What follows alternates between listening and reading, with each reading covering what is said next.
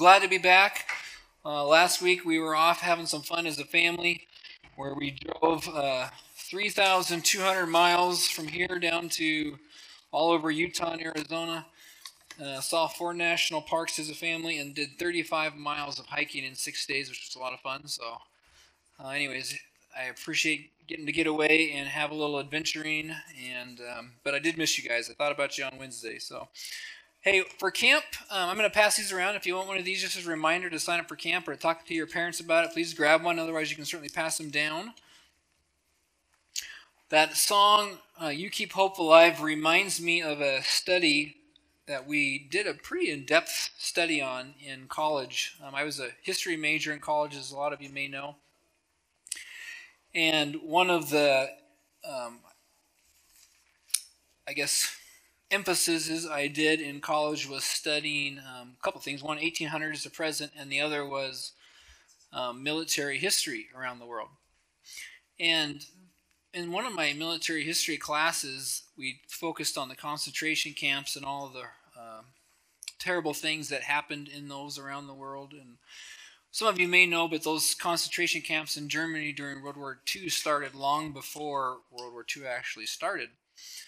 And one of the goals that they had when they experimented with their prisoners was how to crush hope. They did a study on how to crush hope in people. And uh, what they discovered was if you ask someone to do a meaningless task day after day, the same thing over and over again, people die quickly because they don't have hope in their life. And so, what they would do to their political prisoners, uh, which were like the communists, um, the the pro-democratic people that were really popular, some of the Christian theologians, um, some of those people that they didn't really like, gypsies, people who traveled around, um, homosexual community, they did this too as well. So anybody they didn't like, basically, and what they did was they'd have them take bricks from one side of a field and carry it across the other side of the field. And when they got done, they would carry them from that side of the field back across to this side of the field from sunup to sundown. And they did that over and over again all day long. The experiment wasn't about, obviously, they weren't doing anything productive. It was just simply to see how long does it take to crush someone's spirit, because if you crush someone's spirit, they die. They lose hope. And so they discovered something that was very interesting. That the study came out years later. I can't remember. I think Himmler was the guy who did the primarily, um, kind of led the way in that nasty business. But uh, the, the results was that if someone didn't have faith in God, they would die within six months. But if they had faith in a single God, so the Muslims, the Christians, and the Jews, that they would live on average for seven years before they lost their hope. I thought that was really interesting in college that the eh, professor put so much emphasis on that. He wasn't even a Christian. He admitted not being a Christian, but he said people of faith have more hope than those who do not because said they have someone besides themselves to put their hope in. And so I just want to encourage you. I don't, you know, I don't know if, you know why God brought that to mind, but if you're in a position today where you feel like you're struggling a little bit with hope, maybe struggling a little bit with purpose, maybe struggling a little bit with belonging, to know that if you put your trust in the Lord, there is something that He does in your life that stirs up vision, stirs up joy, stirs up hope, stirs up purpose in your life. And even those in the worst of situations in the world, all across the globe, experience hope in Jesus Christ and in a singular, all powerful God. So I hope you remember that and think about it a little bit uh, tonight as you guys go home and go to bed. Well, I want to give a little charge, just a last minute charge to our seniors. Um, I love you guys. It's always emotional a little bit for me when our seniors graduate and move on. I mean, Isaac, we were just mentioned a minute ago, he's been with me for five years. And actually, before that, I was your Sunday school teacher. So actually, we've been together for, I think, 12 years. So a good chunk of time. And uh, yeah, he gave me a run for my money, even especially as a, uh, uh, I think, second grader. I do remember that. Uh, you and you and Aaron Andrews got yourselves into a lot of trouble. I had to constantly correct. it was kind of funny afterwards, but in the moment, I was always like, "What are you doing?" Anyways, I'm I, wish you guys well in what God has for you next. I really encourage um, those of you that are seniors to find some good Christian community. Um, when you go to MSUB, there is really good Christian college ministries. You know, Sarah Grace and Cozy and some of those folks. And I, Isaac, you know, again, you're certainly welcome to join those ministries. There's great ministries in town. At Rocky Mountain College as well, you're welcome to go to. You don't have to go to the college you are a part of. You can actually go to either one of those ministries. They're open to everybody. So just encourage you to get involved. Um, obviously, encourage you to stay involved in the church because it is important to be involved in a ministry that has people of all different ages and all different backgrounds. You get a lot of perspective and wisdom in that. So I think it's important to be with your peers, certainly, but it's also important to have relationships with people that are in a different stage of life than you two. So encourage you to stick with that. So my charge is kind of primarily to them, but I want all of you to listen in on it. Um, this is kind of a basic talk in some ways, but I think it's you know, really important. I was thinking back to my own high school graduations. I've been to a lot of graduations over the years, but I had the a friend of mine, actually, a friend of my family's, was Governor Racicot. A lot of you probably don't know him because he's pretty old. But I grew up in Helena, so I grew up around all the attorney generals and all the governors, and you know, went to school with their kids and stuff. So, anyways, I was friends with uh, Governor Racicot. Was actually one of my basketball coaches over the years, and he spoke at my high school graduation because his youngest son was graduated with me. And he also spoke at my college graduation at U of M because that's where he graduated from law school at.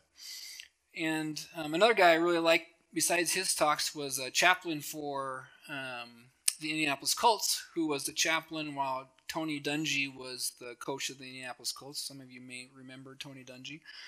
Um, Peyton Manning's years, basically. He was the chaplain there. And uh, the thing that those two guys had in common um, that some of my other speakers I've listened to didn't have in common is first of all, they both had uh, faith in God.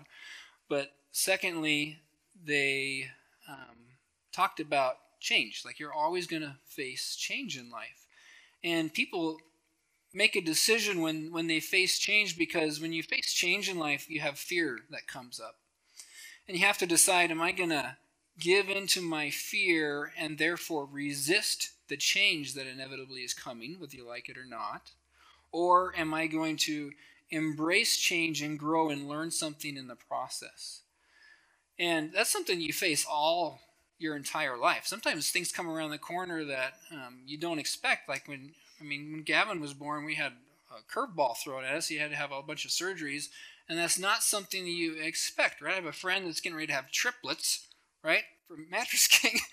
Sometimes things happen to you, and you're like, I was not planning for this right? And so you got to decide, well, what am I going to do? Because change is coming at you. So you can surrender to your fears and you can cave and you can complain or you can embrace this new reality, whether it's even a bad thing or not, and learn something in the process and allow God to grow you and to keep your eyes on Jesus. And so I just encourage you when when change comes your way, because it's always going to be coming your way. Every day things are changing. Not to be afraid of it, but to trust in the Lord and to lean into what He's bringing, what, what thing he's bringing. The only thing that doesn't change comes out of Malachi chapter 3, verse 6, and the Lord says, I, the Lord, do not change. See, the Lord is the only person literally in the universe who does not change. He's eternal, he's been around forever, and his standards never change. So he's the one consistent thing you can lean on.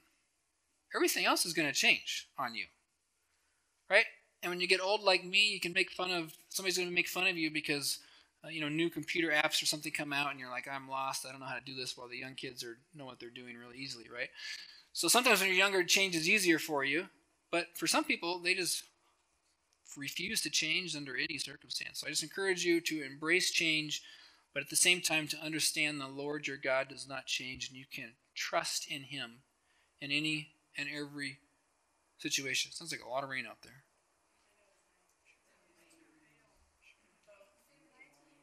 I hope it's not hail. We got hailed on our hike, one of our hikes. That was kind of fun. A little adventurous. All right, so God is consistent throughout eternity. All right, there's going to be lots of transition, but God is the one reliable, consistent thing. I want you to know you can trust in Him. Proverbs 4 7 says, The beginning of wisdom is this get wisdom, though it costs you all you have, get understanding. Right, the beginning of wisdom is to attach yourself to the Lord. Seniors, all the days of your life. The beginning of wisdom is to attach yourself to the Lord.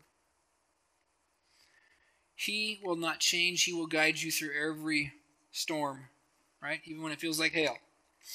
Psalm 119, 105 says, Your word, the Lord's word, is a lamp unto your feet and a light unto your path. Right? If you are not in the word of the Lord on a regular basis, God says in His word, you're actually a fool because you're rejecting wisdom. His wisdom for you. Either because you're lazy and not making time for it, prioritizing other things, or you're choosing to purposely avoid wisdom, but either way, He calls it foolish.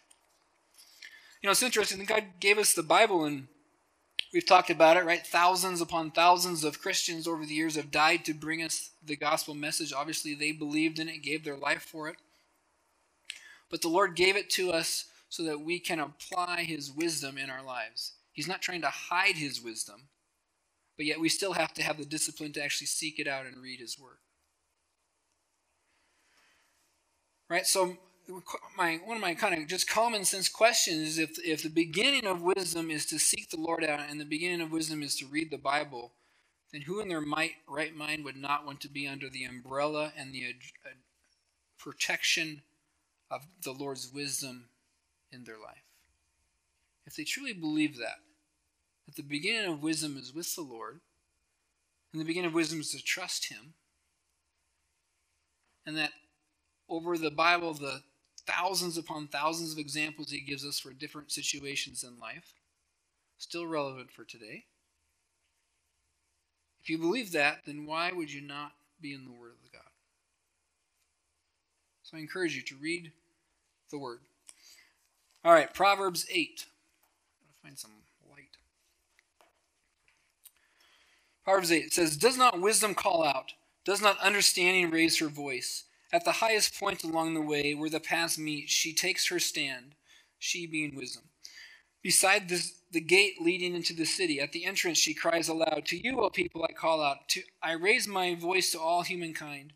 You who are simple, gain prudence. You who are foolish, set your hearts on it. Right? So again, the foolish purposely sets their hearts towards foolishness. You know, it's interesting with all the common research now. Henry uh, Cloud and John Townsend have done a lot of research on personalities, and they talk about how a lot of people purposely choose foolishness over and over and over again, no matter what the consequences are. That the majority of people, at least in the United States, 60%, would choose foolishness no matter what the consequence. Isn't that interesting? Until it finally gets to such a high cost they feel they have no choice but to change in a healthy manner. It's interesting. They choose essentially the path of pain out of foolishness and pride rather than to follow the wisdom of correction, wisdom of other mentors, wisdom of people who have been down the road before to avoid pain. So they purposely basically set themselves up to experience pain over and over and over again. Verse 6 continues says, Listen, for I have trustworthy things to say. I open my lips to speak what is right. My mouth speaks what is true, for my lips detest wickedness. All the words of my mouth are just, none of them are crooked or perverse. To the discerning, all of them are right. They are upright to those who have found knowledge. Choose my instruction instead of silver, knowledge rather than choice gold. For wisdom is more precious than rubies, and nothing you desire can compare to her. Isn't that interesting? That's quite the claim. Nothing you desire can compare to wisdom. That's the Lord's promise to us. That if you seek wisdom, and the beginning of wisdom is to fear the Lord, nothing you can d- desire can compare to wisdom. Right? Money is important. You need it to buy things, especially if you when you move out of home, you'll find that out in a hurry. Right? But God's saying that that is nothing in comparison to wisdom. That wisdom is going to bless you in your life more than any dollar amount ever could. Right? Because wisdom protects you from pain.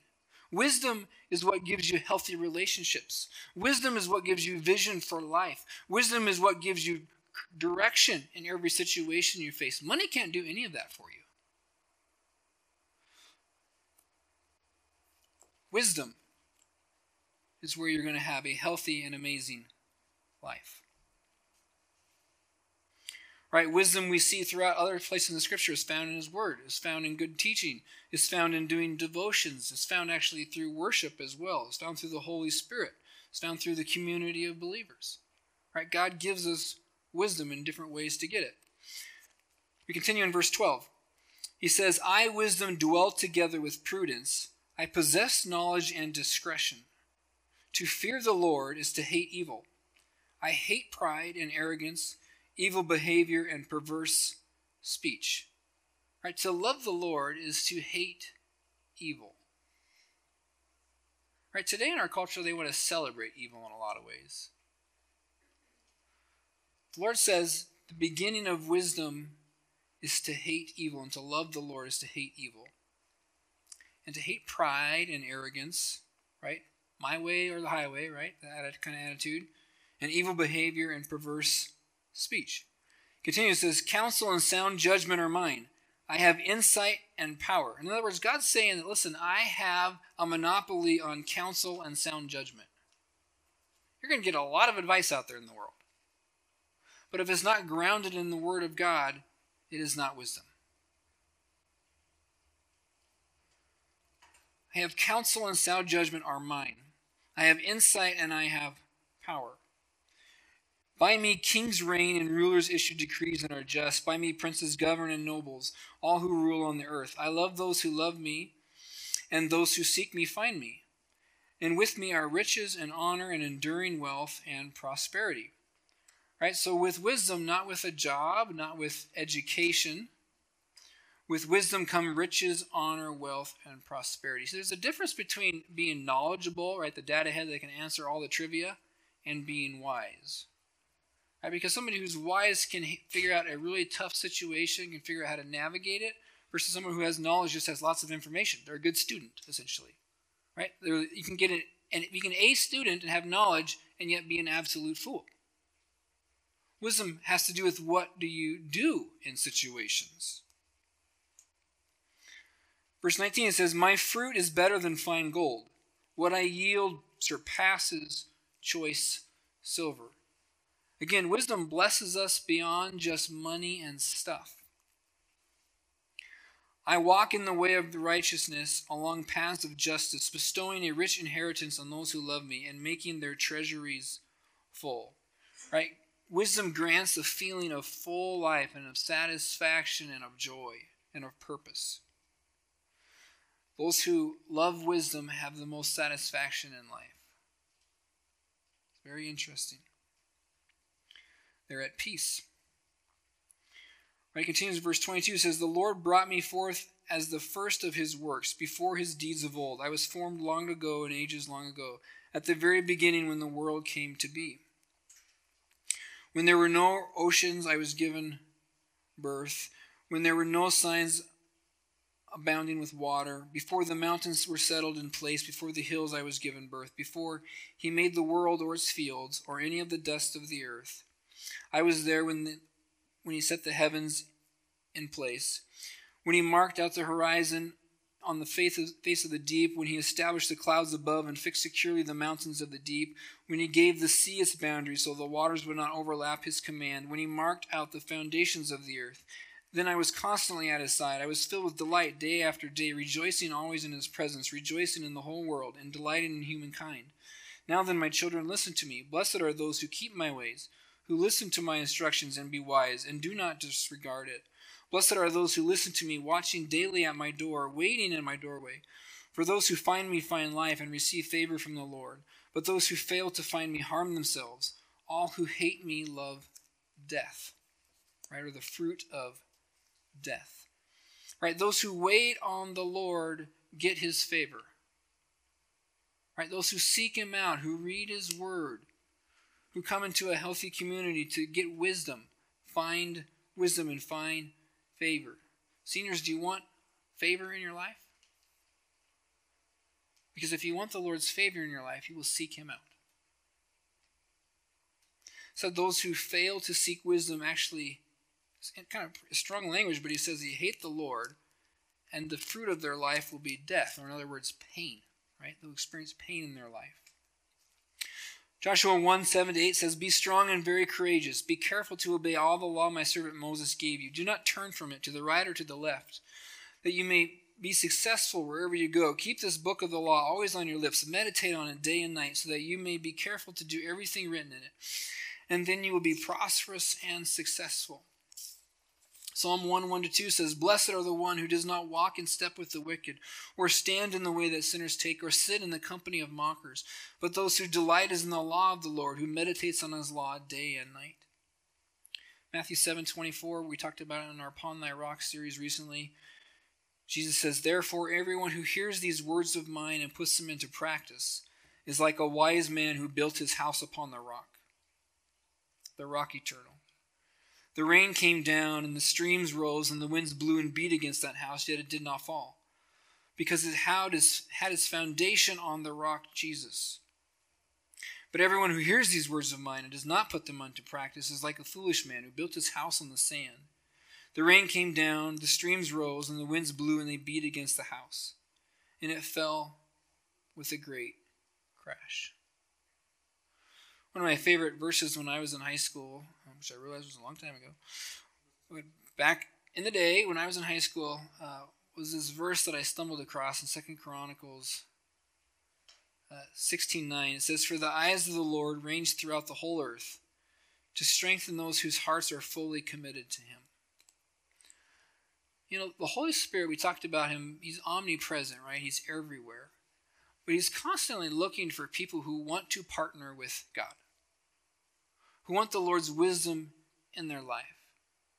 And when you find somebody whose mind and his heart yearns, longs for, is eager to be in a relationship with the Lord, then the Lord strengthens that person and those people.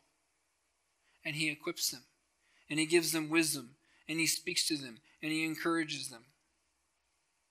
You know, going back to this to um, what I was talking about earlier in the concentration camps, one of the kind of my I guess heroes that was in the concentration camps was Dietrich Bonhoeffer, and um, he was a political prisoner because he was uh, well he was funding resistance to Hitler basically, and he was also um, smuggling Jews out of the country, to try to save people's lives, and he got caught. But his fellow prisoners, he ended up being executed, and uh, his fellow prisoners talked about him being the most peaceful man in prison. Like they've never seen somebody who could be in prison in a concentration camp, isolated from family, being interrogated 24 hours a day almost. And yet, whenever he'd come away, they still would feed him and stuff. They wanted him to survive. They were trying to get information out of him. He was totally at peace.